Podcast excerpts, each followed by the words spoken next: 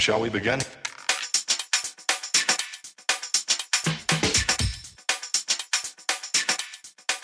Let's begin now. All right, everybody, welcome back to a brand new episode of the Frankly Francisco podcast. I apologize to my audience. I have been out for quite a while. Uh, I contracted COVID 19. Um, it wasn't as bad as the first time a year ago, but it was still pretty bad. But I'm bouncing back. I'm very happy to have my guest on the show. He's my first guest coming back from having COVID. I'd like to introduce everybody to Mr. Terry Tucker. How are we doing today, sir? I am great, Francisco. Thanks for having me on. No problem. So, for my audience that doesn't know you, please give the audience a little bit of background about what you what what you do and who you are. Sure. So uh, I'll try to give you the con- condensed version because I'm old, so I have a lot of things that I've done in my life. But I am uh, I was born and raised on the south side of Chicago. I am the oldest of three boys. You can't tell this from looking at me or my voice, but I am six foot eight inches tall, and Wow. I played college basketball at the Citadel in Charleston, South Carolina, despite having three knee surgeries in high school. When I graduated from the Citadel, I moved home to find a job, and I'm really going to date myself now, but this was long before the internet was available to help people find employment. And I was all set to make my mark on the world with my newly obtained business administration degree. And I look back now and realize I didn't know anything about business just because I had a degree. Fortunately, I found that first job in the corporate headquarters of Wendy's International, the hamburger chain. Mhm. But unfortunately, I ended up living with my parents for three and a half years as I helped my mom care for my father and my grandmother, who were both dying of different forms of cancer. In terms of my professional career, as I mentioned, uh, worked at Wendy's initially. Then I became a hospital administrator. And then I made a major pivot in my life and became a police officer. And I worked undercover narcotics. I was a SWAT team hostage negotiator. I started my own school security consulting business, coached girls high school basketball when we lived in Texas. 2019 started a motivational speaking business, which was probably not the best decision I ever made in my life given COVID. Uh, 2020 became an author, but for the last 10 years, I've been battling this rare form of cancer. And then finally, my wife and I have been married for 28 years. We have one child, a daughter, who's a graduate of the United States Air Force Academy and is an officer in the new branch of the military, the Space Force. Nice, nice. So you and I have some relatable uh, things. I actually, before I got into finance, um, I actually my background's in security, private security. I did it for 12 years, and I was also an auxiliary police officer for Cleveland, Ohio, um, as well. So that's in my background. So you and I have some things in common there. So you Um, were Cleveland, I was Cincinnati. Yeah, yeah, yeah. So we were there. Yeah, it was it was uh it, people don't understand how Cleveland is. You have to be from Ohio, you have to live in Ohio to understand Ohio. Um and doing security in Ohio was not an easy thing. Uh but as so you were an, an author, you published your first book. So give me a little bit of background about the book um and you know, let me know uh what is the premise of the book for the people. So the book is called Sustainable Excellence: The 10 Principles to Leading Your Uncommon and Extraordinary Life. And the book was really born out of two conversations I had. One was with a former player that I had coached who had moved to Colorado where my wife and I live, and we had had dinner with her and her fiance. And I remember saying to her one night, you know, I'm really excited that you're living close and I can watch you find and live your purpose. She got real quiet for a while. She looked at me and she said, Well, coach, what do you think my purpose is? So I have no idea what your purpose is, but that's what your life should be about finding the reason you were put on the face of this earth and then living that reason. So that was one conversation. And then I had a young man uh, in college who reached out to me on social media and he, he asked me what I thought were the most important things that he should learn to not just be successful in his job or in business, but to be successful in life overall. And I didn't want to give him the, you know, get up early, work hard, help others kind of stuff because I I felt that had been done. I wanted to see if I could go deeper with him. So I thought about it for a while. Started taking notes, and eventually I had these 10 ideas, these 10 thoughts, these 10 principles. And so I sent them to him. And then I kind of stepped back and I was like, well, you know, I've got a life story that fits underneath this principle, or I know somebody whose life emulates that principle. So in 2020, uh, in April, I had my left leg amputated because of my cancer. And in June of 2020, I started chemotherapy. So during that roughly three month period that I was healing, I sat down at the computer every day and I built stories underneath each of the principles I'd sent that young man, and that's how sustainable excellence came to be. So I respect it a lot though, because you you actually found your purpose. With everything that's been going on with you, with the cancer, with the amputation of the leg, you found your purpose and you were able to translate that into a book to try to help others who might need some guidance. So how has the book affected uh, have you had responses from from folks about the books? Has it somebody, you know, because it only takes one person for you to change their life, for you to, you know, to because sometimes it doesn't, you don't have to change a thousand lives. Just one person's life you can change and it's all worth it. So has anybody come to you and told you this book has been transformational for them, that's helped them cope, that's helped them figure out what they are and who they want to be? Yeah, and, and, that's that's a great question because you, you know there I never never had a book published before. I didn't know anything about the publishing industry. My my publisher's telling me, you know, there are 800 books published in the United States every day. So, you know, how do you get yours, you know, through and how do you even know if you've got a book that's worth, you know, that's worth people reading? I mean, there people write books about walking their dog. You know, it's like, really is is that something you yeah. you want to do? You want to read about? But it, the the funny thing is is that I had an 87 year old man who bought the book, read the book, and then reached out to me, had no idea who this guy was. And he said, You know, if I would have had those 10 principles when I was younger, I would have had a much better life. So, I mean, for me, it was like, I, I think the book is geared more toward younger people, whether, mm-hmm. you know, maybe 16 to your early 30s, you know, at a time in your life when you're trying to figure out, you know, what are you supposed to be doing? How do you get there? How does that look? What am I supposed to, you know, how am I supposed to do that? That's, I think, what the book is about. And so for an 87 year old man who'd already lived his life to reach out and say, yeah, you know what? This book, this book is definitely going to have an impact. So, yes, I mean, that was just one example. And that was kind of the one that really kind of lit my fire up. Well, yeah, maybe I got something here. Well, listen, inspiration comes in many different forms. And it doesn't matter if they're 86, it doesn't matter if they're 15, you're inspiring people. And I, I think that's what uh, makes what you do a great thing. You know what I mean? Because not everybody can stay focused long enough to do that. Like I write, I do, but I, I can't finish. Like I have books that I started, to be honest with you, Terry. I have books that I started that's got four or five chapters in them. Mm-hmm. And then I just stop my fo- I lose my focus on on the story and I just don't I don't finish it. But you sat there and you actually found the focus that you needed to actually finish the book and print it. And not a lot of people can do that. Um, and I think it's a good thing. So, what advice would you give to the younger generation that is looking for that? Let's say you have somebody that wants to write something inspirational, that somebody wants to put something on paper, but they can't focus on that.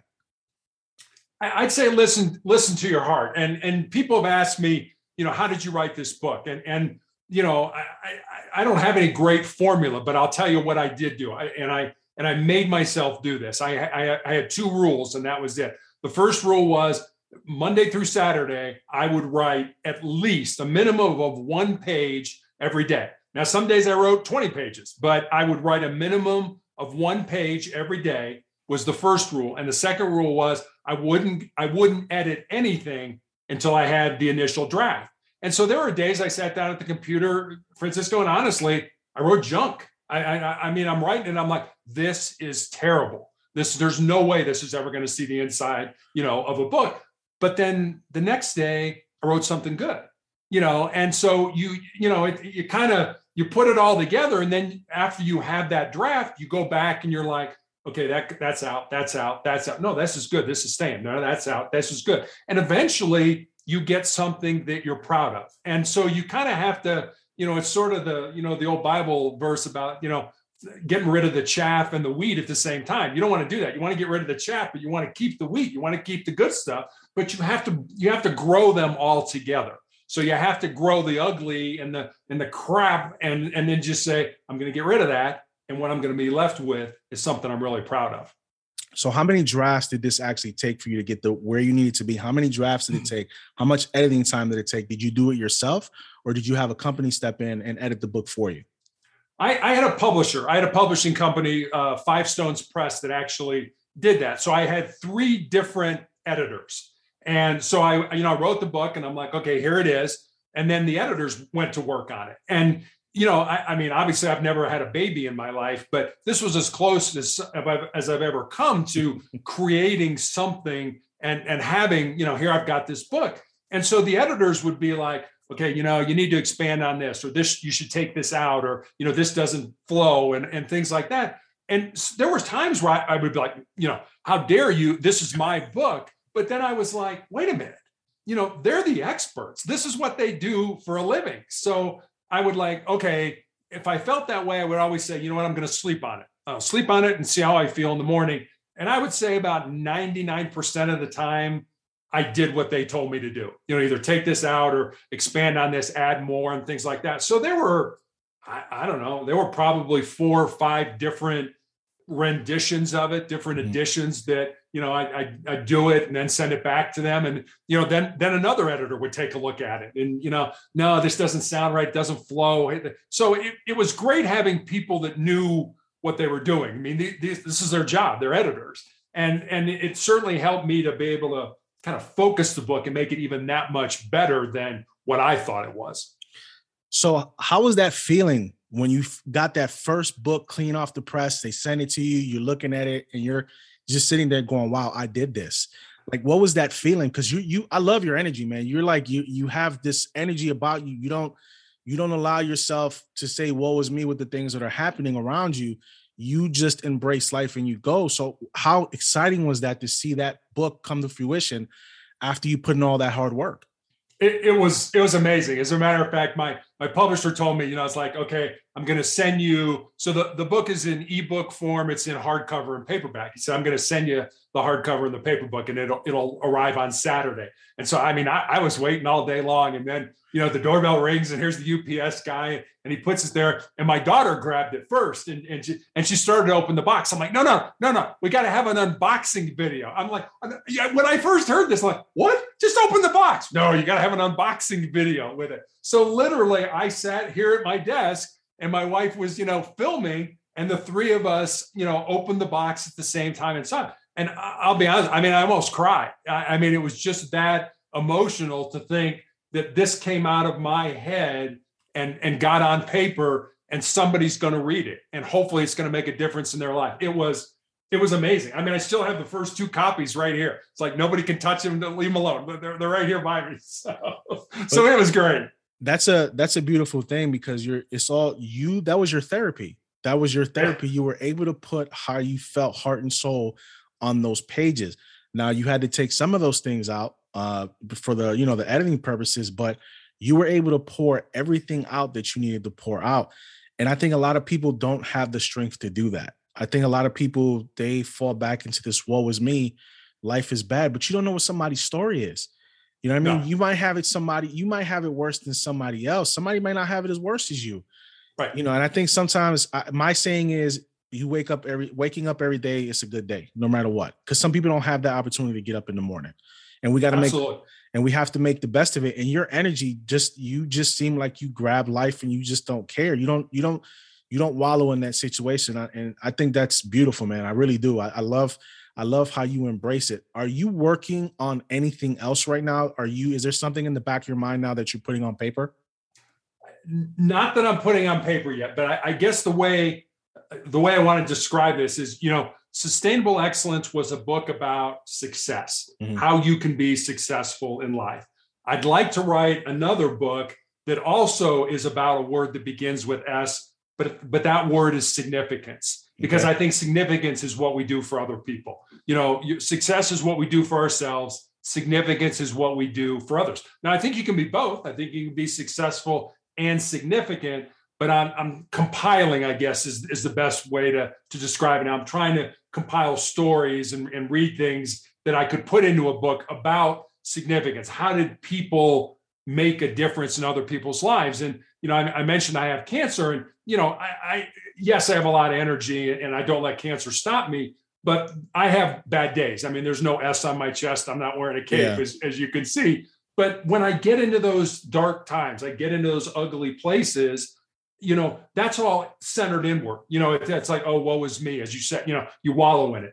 But I found the best way to get out of that is to go help somebody else, go make a difference in somebody else's life, because now your focus is on someone else. And when you do that, your your your mood, your energy, everything just gets better when you stop thinking, oh, woe is me, and start saying, hey, how can I help this person over here?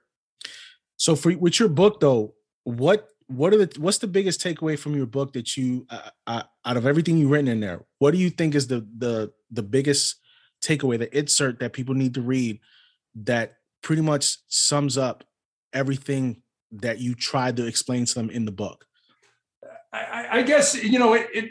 I don't know if I can answer that because each chapter in the book is a different principle, Mhm. and and what I find is is that when people read the book, there's one one principle, one chapter that really hits home for them. You know, it's like and and and they're and the principles are not in any order. You know, number one is not Oh, any more okay. important than number seven or anything like that. But there's always one. So it's like this one is for me, or that one is for and I wrote the book. And, and so I mean, I know the, the 10 that are in there, but there's one that resonates with me as well. And, and I'll give you the chapter title. It's most people think with their fears and their insecurities instead of using their minds. I know I've done that. I know I've done that probably a bunch of times. I've done that too. my- yeah, we all have, you know, and and and it's about how you stop doing that, you know, how you get in there and start, you know, we're all going to experience pain in our lives. And, and it doesn't have to be cancer pain or any, you know, a chronic illness, or it doesn't even have to be any illness related. You could flunk a test at school or break up with your boyfriend or your girlfriend or, you know, not get the promotion at work that you think you deserve.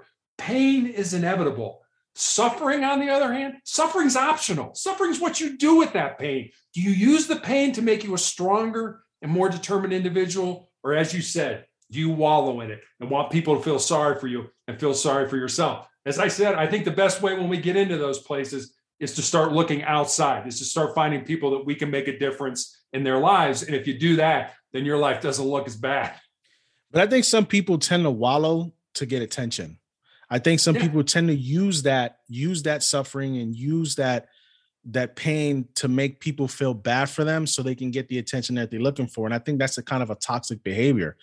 But I'm glad with the book, uh, with the 10 principles, you're giving it's not a one size fit all. You No. have there's options for people to say, listen, this principle fits me the best. This principle fits me the best. Um, and I think that's something that can resonate with a with a bunch of people. People just have to be willing to open the pages and read. You know, I think we're in a generation now where where everybody wants everything now. It's you know, it's a Right. microwave generation. People don't want to work for what they had. But I think this book can resonate with a large a large group of people and they can help them because some people don't realize, you know, you, you when you bring that suffering and that pain inwards, it'll eat you alive. Yeah. It will eat you alive and people can stay depressed for years on end and just don't know how to get out of it or don't want to get the help to get out of it. Right. It's, it's just a self-fulfilling prophecy. And, and I mean, and you, and you know this. And if you think about it, I mean, our life is based on the choices that we make and the outcomes of those choices. I mean, you know, I, I've always said this, you know, we're all unique, but I got news for you. None of us are special, you know? and, and, and so, I, you know, I, I, I love saying that. And so, you know, people that, you know, that are toxic, and- and I always say this, you know, Francisco, if I didn't know you, but I knew the five people that you hung around with the most, mm-hmm. I could probably tell you a lot about yourself. So if you've got people in your life that are toxic, that are that don't have your best interest in mind, you know, that aren't uplifting you, that don't care and love you, get those people out of your life and surround yourself with people that do care about you, that do uplift you, and that love you enough to tell you the truth, even if that truth is is a sacrifice with your relationship. You know, but what do we do? You know, people are like, hey Terry, you know, you're, you're kind of messing up here. What do we say? Well, you're not my friend anymore. Oh, trust me, those people are your friends. Those are the people that love you and care about you enough that they're willing to tell you the truth, even though you may they may sacrifice the relationship that they have with you.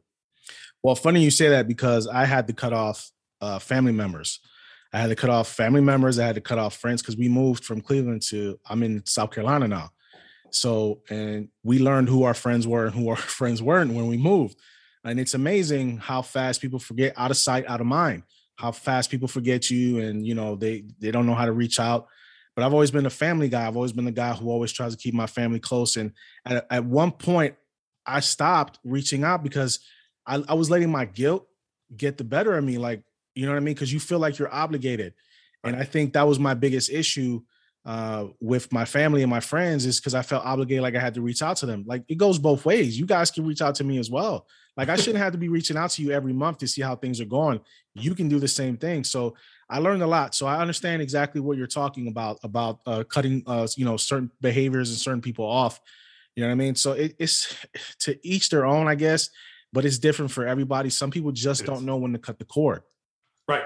They don't want to cut the cord because it's safe. And you know, and, and that's the thing. And, and our brains are hardwired to avoid pain and discomfort and to seek pleasure. So to the brain, you know, the status quo, the way things are right now is good. Don't mess with it. Even if it's toxic, even if it's bad for you, it's still known. And I, I- I don't want to mess with it. But and and you know this, the only way you're going to grow, the only way you're going to get better is if you step outside those comfort zones mm-hmm. and, and I try to do this myself every single day. And, and I recommend it to everybody. Do one thing every day. It doesn't have to be a big thing. Do one thing that scares you, that makes you nervous, that makes you uncomfortable, that is potentially embarrassing. Do that one thing every day. And if you do that, when the big things in life hit, and they hit for all of us, you lose somebody close to you, you're living out of your car, you've lost your job, whatever it is, you'll be so much more resilient to be able to handle those things than those people that are like, oh, nope, nope, gotta stay. It's, it's comfortable. It's toxic, but it's comfortable. Eh, Get get toxic out of your life. Yeah, funny thing you said that about living out of your car. Actually, when we moved down to South Carolina, I actually had to leave first. And I was living out of my vehicle for three months It- because I had to pay my mortgage, the rent back in Ohio for my wife and my kids.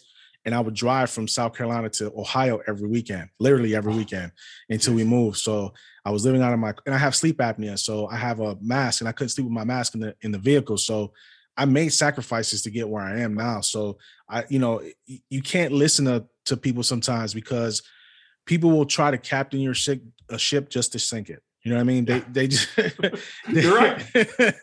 you know what I mean? They just don't want to, they just don't want to see you succeed, but you have to break those barriers and move forward. Now I just gotta ask you this question. Go for With, it. with all the experience you have in um, policing, do you ever think you're gonna write a book about your experiences with that? No, No, no. no. because I, I can, I mean, you gotta have stories. There's gotta be stories out there from I, everything. I mean, we do, we do, we Yeah, do, but and you know, but it's the same kind of thing. And, and I'm not going to compare this to people in combat. I mean, Yeah. it, it certainly isn't. But the things you see as a police officer are things that you shouldn't see. The, the Yeah. things you don't want to see. And you know, I, I I just assume those die with me. I, I mean, Gotcha. I met great people. I, I worked hard to help people, and I did. And but I also saw things. I I, I mean, I I still remember almost killing a 14 year old kid who you know it- uh, uh, end of the shift. You know, it was a domestic violence call. It really wasn't a DV. It was a mom hitting her kid on the butt with a cloth slipper yeah. and the kid ran away and then he came home and we're talking to mom and dad about you know how things are going and all of a sudden he's standing on the porch with an ak-47 and we're in the middle of the front yard i'm like i got nowhere to go i'm going to kill the i'm going to kill a 14 year old kid right here. I still remember that. I Yeah. you know and he was a good kid. Fortunately he dropped the gun but he was a good kid. He was a good student. He was a football player. You know and it's like i would have ended a kid's life yeah. you know and, and those are the kind of things that you know i didn't i didn't shoot him. I didn't kill him. That's so it's not going to make the news. You know Yeah. it's the, people don't know. It's like go home and go about your business. But I think some of that trauma, you're right. I think some of that trauma needs to be left unsaid. You know what I mean? I think some of that stuff, it's it's good not to put out there. Um, but I was just thinking because with all the the all the uh you know all the years that you work it, you know, some people tend to put out books about their experience doing it because you know people don't realize uh in that line of business you can get PTSD. Uh, Oh, yeah. in that job, people don't realize that firefighters, firefighters see things they're not that nobody should Right. see either in certain Right. situations. So, but I res- I really do respect it though, because you put that time and that effort in. But like I said, you shifted and you focused to to your book now. Um, what you so let my audience know where they can find your book at. so sustainable excellence is pretty much available anywhere you can get a book online you can get it at amazon get it at barnesandnoble.com you get it through apple ibooks anywhere you can find a book online you can find sustainable excellence Okay, all right, beautiful. Is there uh, so are you, you right now? Are you holding like any seminars for the book? Are you doing book readings? Are you like online stuff that you're doing for people? Are you coaching anybody? Is it do you have things like that in the works as well? I, I, I don't yet. Actually, I, I just signed a contract to work with a a, a company out of Texas that uh, I'm going to put together uh, a membership program around the book, and, and there's going to be more content and and and, and deeper stuff like that. I, have really kind of resisted doing that because I, I didn't I didn't write the book. I, I don't do this to make money, to get famous, you know, to do I, I do it to try to help people, but enough people were like, you know, you really should do this. You really, you know, not to monetize it to make money, but to get more content out there, to get more people, you know, access, I guess, to the book and what you were thinking and why you put this story in versus another one and things like that. So that's really all I'm doing. I am clinical, I'm in a clinical trial for the tumors in my lungs right now. So I'm still being treated for cancer every third week. So I, I don't have a ton of time, but the time I have, I want to use to help people. I want to use to make a difference. So you, you're doing chemo every every couple weeks? Every third week. Every yeah, third for week? a whole week. I, I go. It's it's actually a clinical trial mm. uh, of a drug that and then I didn't know this about cancer. Cancer basically the reason it proliferates in your body is it secretes a hormone that hides it from the immune system. And what this clinical trial drug does is unmask the cancer so that your immune system can attack it. Now, it's probably not going to save my life, but the way I look at it is it may save the life of somebody else, you know, five years from now, 10 years from now, based on all the data that the doctors are getting from my blood tests and my scans and things like that. So I continue to go. It's a, it's a very it's a very hard process. I I have the drug, and then two hours later, I start throwing up and shaking, and it, it it's another ugly part of life. Well, I, am rooting for you, man. I really am. I'm, I'm, hoping you recover. I hope uh, you can get this thing into remission. I hope they can because you just you, you have too much knowledge in your head. You have too much passion for life uh, as a father and as a husband you have too much of that for for it to be extinguished at an early age. You know what I mean? So, like I said, I'm rooting for you. I hope I wish you nothing but success. I really want to get you back on the show um, at some point because I just love the energy. I love it. You know I mean? You. It's it's uh it's infectious and we need to we need more people like you in the world that don't allow um misfortunes to affect how they they view the world because you view the world you know there's negatives there but you you view the world as with positive as well because you have stuff to live for yeah. you know what i mean you have stuff to look to look forward to you get up every day knowing your wife is going to be there knowing your your daughter's there i'm the same i'm a father of five my wife my kids so i i know i have stuff to look for there's dark days for everybody i have dark sure. days too i have stressful days but I know if I get up and I continue, I see my wife, I see my kids, it makes things better. It makes me want to move forward. So thank you so much for coming on the show. It's been an absolute pleasure. And we will see you guys next time.